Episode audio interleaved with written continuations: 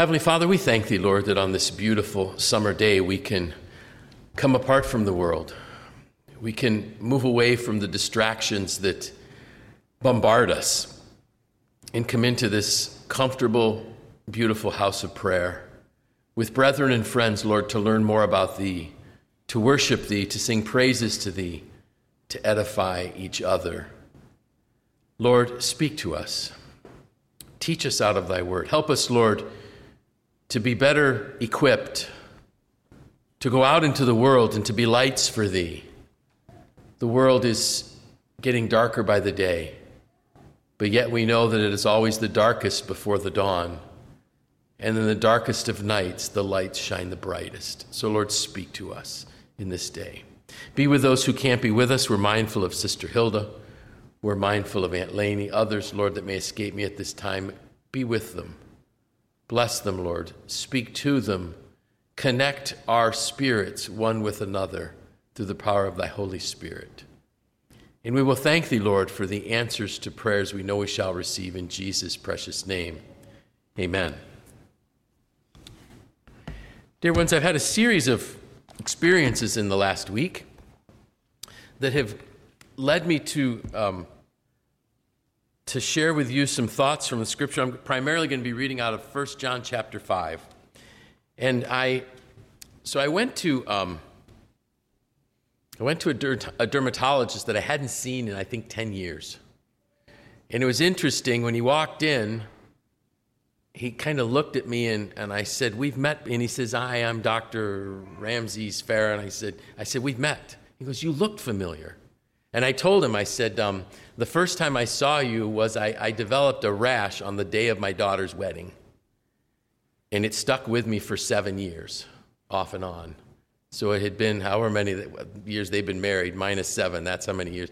Anyways, um, and so we talked, and, and he remembered, I, I kind of helped him remember this, but my dad had gone there.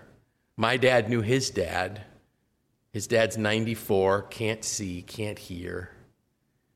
And I remember that my dad and his dad would have sometimes philosophical conversations about spiritual things. So I just started engaging him a little bit. And we talked about the fact that as we get older, especially when the body starts to break down, passing to the next life is actually a blessing. And he says, and if you don't have that hope, it's horrific, isn't it? And I said, yes. And he said, and then he came back and he did some things with me and came back and he goes, We'll talk more next time when I see you. I said, Great. Can't wait for that next time. It's going to be six weeks, but I can't wait to continue that conversation.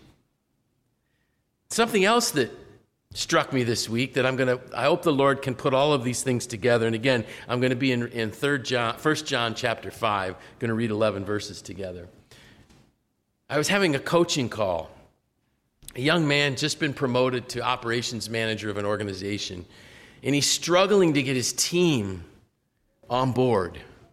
He's really struggling. And, and, and he's a tactician. He knows exactly what has to happen. And I said to him, I said, You need to be an evangelist, not a theologian. And he's like, well, What do you mean? So I explained it, and then I. Dan Coons used to have this phrase even a blind squirrel finds an acorn once in a while. That was my acorn this week was be an evangelist not a theologian. So, with those two thoughts, what's it like when we pass and be an evangelist, not a theologian? Let's read together from uh, 1 John, beginning with chapter 5. Whosoever believeth that Jesus is the Christ is born of God. And every one that loveth him that begat loveth him that is begotten of him.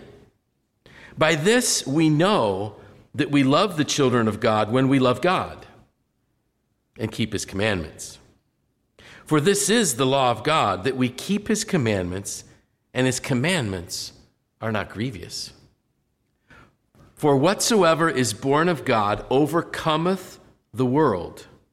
And this is the victory that overcometh the world, even our faith.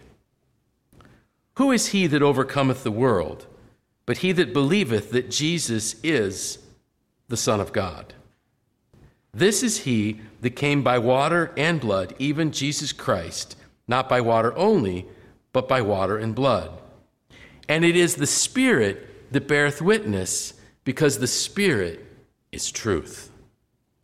For there are three that beareth record in heaven the Father, the Word, and the Holy Ghost, and these three are one. And there are three that beareth witness in earth the Spirit, and the water, and the blood. And these three agree in one.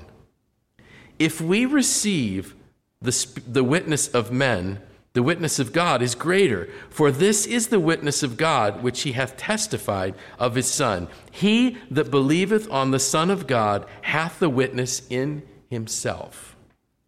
He that believeth not God made believeth God hath not made him a liar. Let me read that again. He that believeth not God hath made him a liar, because he believeth not the record that God gave of his Son. And this is the record that God hath given to us eternal life, and this life is in his Son. I'm going to keep reading two more verses. He that hath the Son hath life. He that hath not the Son of God hath not life. These things have I written unto you that believe in the name of the Son of God, that ye may know that ye have eternal life, and they may believe on the name of the Son of God. Through verse 13. So, dear ones, I, as I, and, and when I, I, I actually, um, during the week, I read the, the inside of the Bible class lessons, and I just got moving one day on, on the, the chapter that we read, and it was 58 verses, so I read it all because you can't stop. So I read through all of it, and so then I get to, okay, so now I've read my readings for the week. Oh, wait, there's one in Psalms, read that, so now what do I do? And I, and I just opened my Bible, and it opened to 1 John 4, and I read 1 John 4, one of my favorite chapters in the Bible, and then I kept reading in 5, and, and as I read this, I started looking at these, pa- these two pages here on, in my Thompson. It's 1298 and 1299. And it's got, I, I, had, I used to have a system where I underlined certain things in red and I used pencil notes. And these pages are marked up. And for me, that was so exciting to come back into it and start following these references that were here. And like, what did they, why did I say that? What was, what was I thinking in the moment when I went through this? So I'd like to go back through these first 13 verses and share with you the references that over, I think I got this Bible in 19, when did I get it? I wrote in the, the front the date. I also have to repair it. I bought some tape to repair it because it's fallen apart. I think it was 1993. It was. Summer of 1993 is when I got this particular Thompson Bible. The Apostle John was a theologian. He was not an evangelist, he was a theologian. If we look at the gospel according to John, written toward the end of the first century, it was the last book other than Revelations. The, it was the last of the four gospels, other than the book of Revelation, the last writing that we have in Scripture if I'm not mistaken, is the Gospel of John, because I think he wrote it when he was in his 90s. And he wrote it to set in order all of the details of who Jesus was and why Jesus came, and to confirm for everyone that Jesus really existed. We read this epistle, it's the, he's, he's digging into more of these details. He's giving us specifics of not only who Jesus was, but how we can know that we are in Christ Jesus and have eternal life guaranteed. That should make us really excited in a time when there is when the world is filled with half truths, when the world is filled with outright lies, when they try to tell us that things that are absolute aren't. When we wonder what tomorrow will bring, this should give us so much excitement, so much energy, so much passion, because it's true, and he tells us how we can know it's true. Now, as I, as I kind of meditate on some of these verses, I want you to think back of preachers that you've heard in your life within our circles. Who are the theologians and who are the evangelists? Because there clearly were both. What comes to mind, and I wish I wish I would have been much younger, born much earlier. That's a better way to put it. I wish I would have been born much earlier so that I could have fully appreciated Uncle Philip, because I think he was a theologian. He understood Scripture incredibly well. Now, if I think of evangelists, well, my dad was worked as an preached as an evangelist for a while. The other evangelist that comes to mind to me is Uncle George. There's a reason why he was asked to preach almost every Friday night sermon for probably 30 plus years or 40 years at Eastern Camp. It was because he, he communicated with energy and with passion and with excitement. I mean, you, you, I'm sure if you had been at camp when Uncle George preached the Friday nights, there are Friday nights that you remember. I'll never forget the Friday night at, at I think it might have been at Juniata, where he took us on a trip to hell. And he said, As you can see, it's getting warmer as we travel. I remember Massanetta Springs, Uncle George preaching a sermon about the number of the beast 666. Those are just a couple that come to mind. So now let's dig into what this theologian John wrote. He said, Wherefore, um, wherefore believeth that Jesus is the Christ. Whosoever, excuse me, believeth that Jesus is the Christ is born of God, and everyone that loveth him that begat loveth him that also is begotten of him. So he's saying, if you love God, if you if you believe that God is who he says he is, you're to love the people that God loves. And he says, By this we know that we love the children of God when we love God and we keep his commandments. Oh, we keep his commandments. Well, that sounds that sounds somewhat difficult. Peter, one of my notes that I had here, Peter wrote, Seeing ye have purified your souls in obeying the truth through the Spirit unto unfeigned love of the brethren, see that you love one another with a pure heart fervently. Hmm. That's 1 Peter 1:22. Then we get to verse 3. For this is the love of God that we keep his commandments and his commandments are not grievous. If I'm a child of God, the teachings of God, the commandments, and man, you, you use the word commandments, and the world is going to have an issue with that. Who's going to tell me what I can and can't do? Well, God, actually. He's not going to tell you what you can and can't do.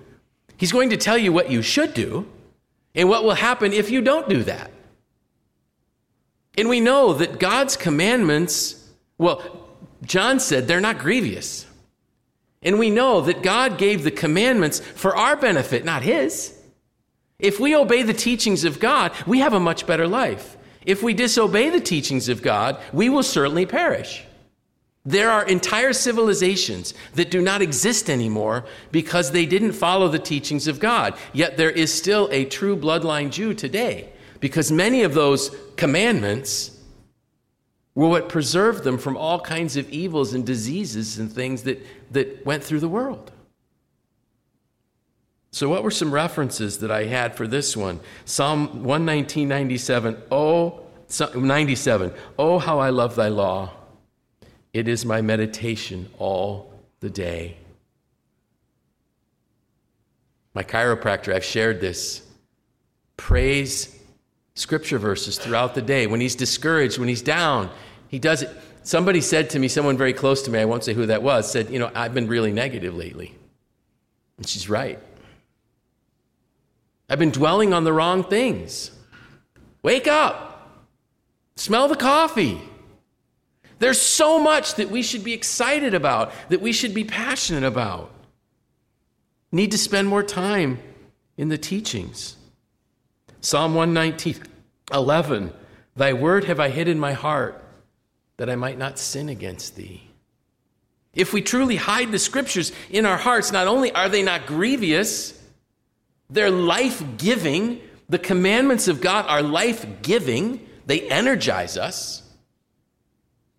And if we hide those in our hearts, we don't have to worry about falling prey to the temptations. Because to whatever you give energy, you give life.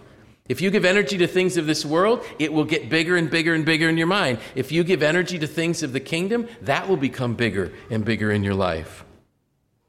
Then, verse 4 For whosoever is born of God overcometh the world. This is the victory that overcometh the world, even our faith. Think about that, dear ones. The world seems so imposing. The world is everywhere, it's in our face. The evils of the world, the sin that is in the world, it's in our face nonstop. But then I had written in my margin here Romans 6, beginning with verse 11. Let me turn to that. Verse 11 starts in Romans 6. Likewise, reckon ye also yourselves to be dead indeed unto sin, but alive unto God through Jesus Christ our Lord. It's interesting. It says, Reckon ye yourselves to be dead indeed unto sin.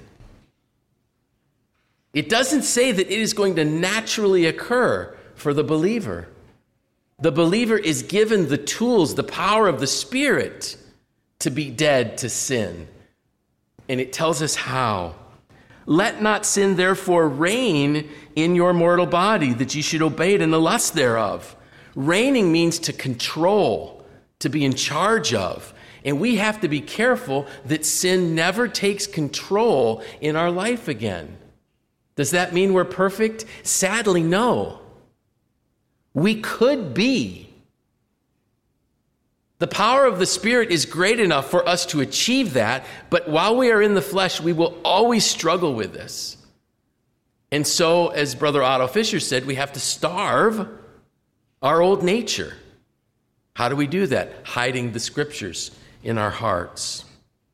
Neither yield Ye are members as instruments of unrighteousness unto sin, but yield yourselves unto God as those that are alive from the dead, and your members as instruments of righteousness unto God. And he uses the, so Paul uses the word yield. When I yield to something, I'm giving in to something. I'm allowing my body to be used for something. I'm allowing my life to be used for something. And he says, don't let your life be used to serve sin. Conversely, let it be used to serve God, to serve righteousness. So again, it's an intentional thing that we're doing. In verse 14, for sin shall not have dominion over you. For ye are not under the law, but under grace. What then? Shall we sin because we are not under the law, but under grace? God forbid. Know ye not, now listen to this verse. This is, this is such a great verse. Know ye not that to whom ye yield yourselves servants to obey, his servants ye are to whom ye obey, whether unto sin, of sin unto death, or of obedience unto righteousness? I love the way Paul writes that. He's saying, Don't you realize that who you give control of your body and your life to, that's the person you're serving. That's the being you're serving. It's either going to be serving Satan or it's going to be serving God. There is no middle ground. The devil wants to convince us that there's a middle ground. That, well, you're not that bad. Really? If we are not in Christ Jesus, we are not saved. It's that simple. I heard a very interesting, I was, I was listening to uh, an audiobook. Um, and, and I won't mention, if somebody wants to know what the audiobook was, see me after. Um,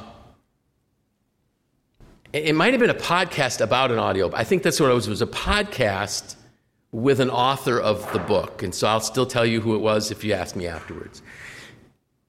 But we, if we read in Romans chapter 1,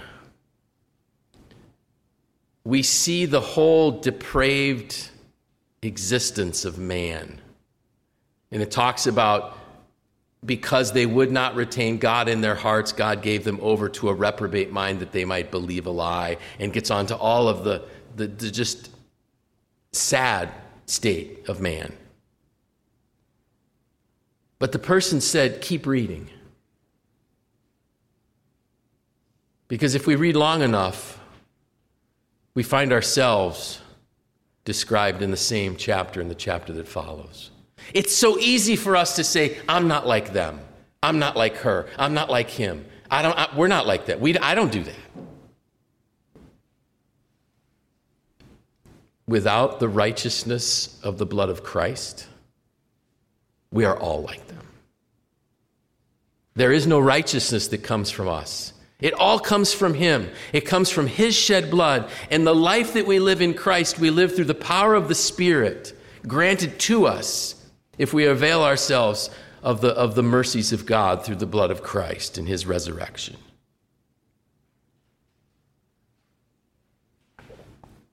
And again, I'm going to read verse 16 again. Know ye not that to whom ye yield yourselves servants to obey, his servants ye are to whom ye obey, whether of sin unto death or of obedience unto righteousness?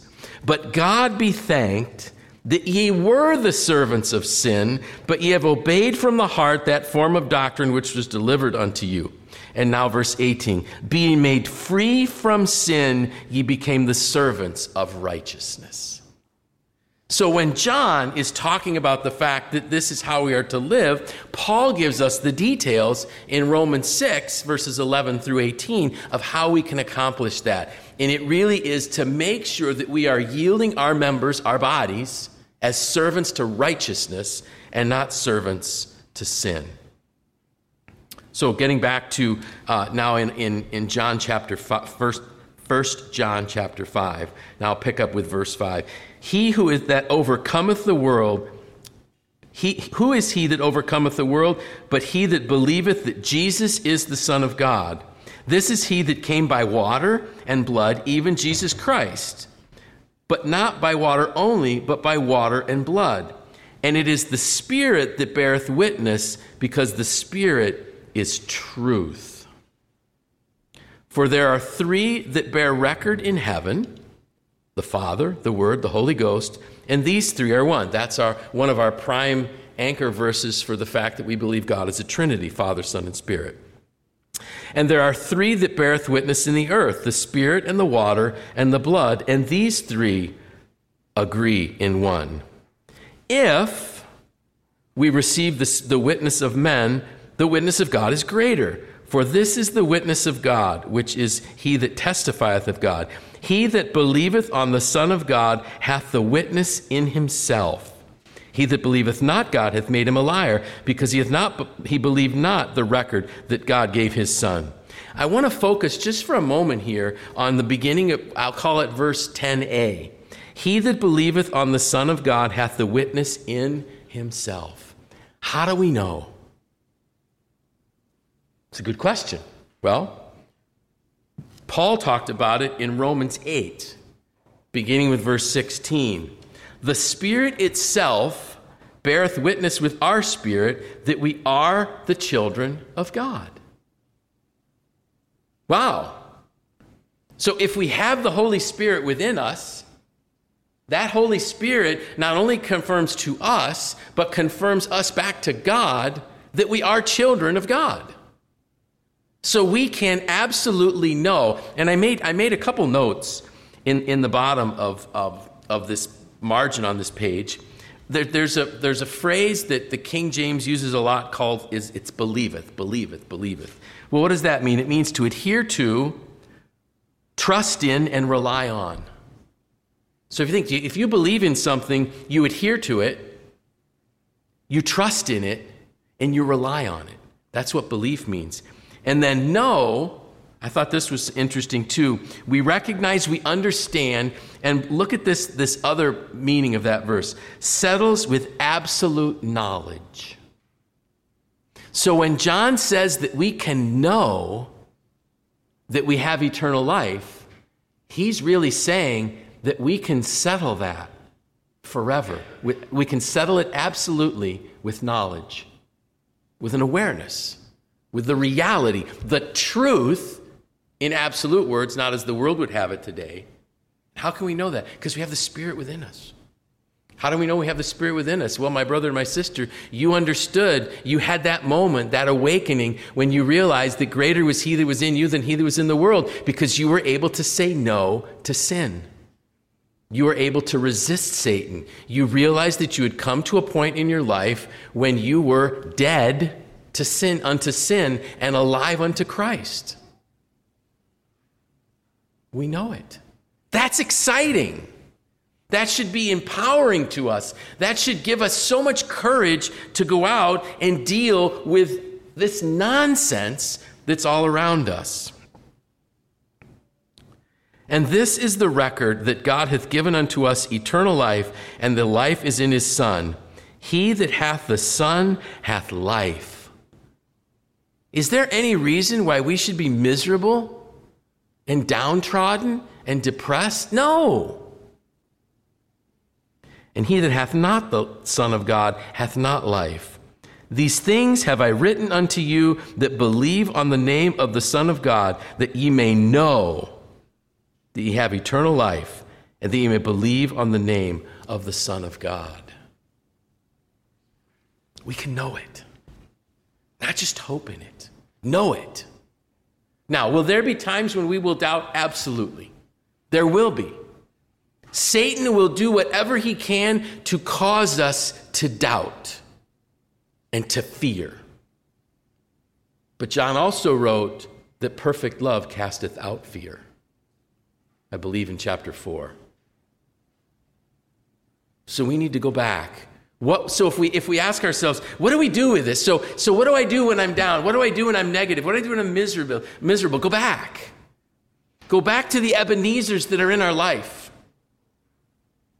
Go back to the victories that we had with Jesus Christ. Go back to the trials that we went through. That we realize on the other side, we look back and there's one way we could have gotten there, and it was with Him. It, and that's, how I love the, the footprints poem there. You know, where the, where the writer of the poem says, You know, I went through my life and there were always two sets of footprints. And then I went through this very difficult time in my life, and Jesus, you left me. And I'm paraphrasing now because I'm not a poet. And Jesus said, No, I didn't. I carried you. The footprints that you see are mine. Wow. What has He carried us through? As things get more and more complex, as things get more and more evil, as the world gets more and more dark, now's the time, dear ones, for us to be evangelists, not theologians. Theologians are great. We, I'm so thankful there are theologians. Theologians give the evangelists the tools, the data points, the knowledge to go out and bring forth the message. So, as I was thinking about this thought about an evangelist, and, and, and those of you that kind of read my writing, you're going to see it in a couple weeks. Um, there's three things that are requirements of an evangelist. You need to have been changed. If you're going to be an evangelist for Christ, for the mission of the word, you need to have been changed. If you're not changed, you can't be an evangelist. You need to believe in the mission. Do I believe in the mission in Scripture?